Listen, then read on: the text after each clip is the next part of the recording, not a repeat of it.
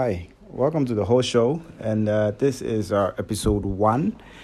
But really, this is like um, episode five of episode one, if you know what I mean. But this is the whole show where we dis- we discuss everything to do with the startup culture in Ghana. In addition to EdTech, EdTech is education and technology mushed up together. Uh, yeah, so we talk about everything that has to do in this in this space how schools are sort of making use of technology to sort of help push education and help bridge the gap for um, education. We'll be talking with heads of schools, we'll be talking with amazing teachers and educators, we'll be talking to students, we'll also be talking to parents and seeing how we could all push the ball forward for education. Um, on top of that, we'll be looking, like I said earlier, we'll be looking into the startup culture, and we're also interested in programming and uh, how um, young or Ghanaians are sort of pushing the ball forward when it comes to startups and coding and programming and STEM and all that good stuff. So, if you're into that too, or you just want to learn more from great minds, stick with us, and you will you you'll be amazed. So this is episode one, and in episode one, I just want to share with you the journey of how this podcast came to be.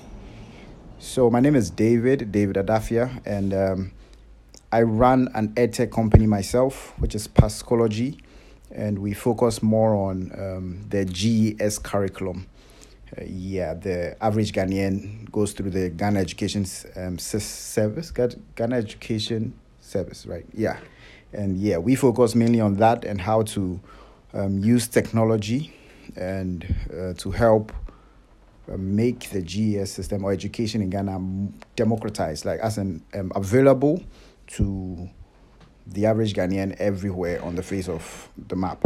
So that's what we do, and uh, this um, podcast is going to help us network and get to know our users, also get to know our stakeholders, and uh, yeah, all in all, build good relationship. And we like to take you along on that journey. So uh, yeah, welcome to the whole show. Now it's called the whole show because, I mean, when we were kids, this is millennials talking, but uh, when we were kids, we had, uh, and you're in class and you don't understand, you put up your hand, the teacher asks you, what, which parts don't you understand? We all go, the whole show.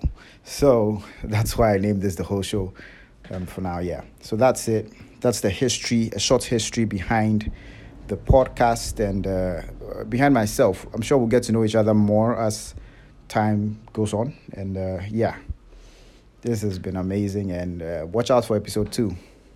Nice. Bye.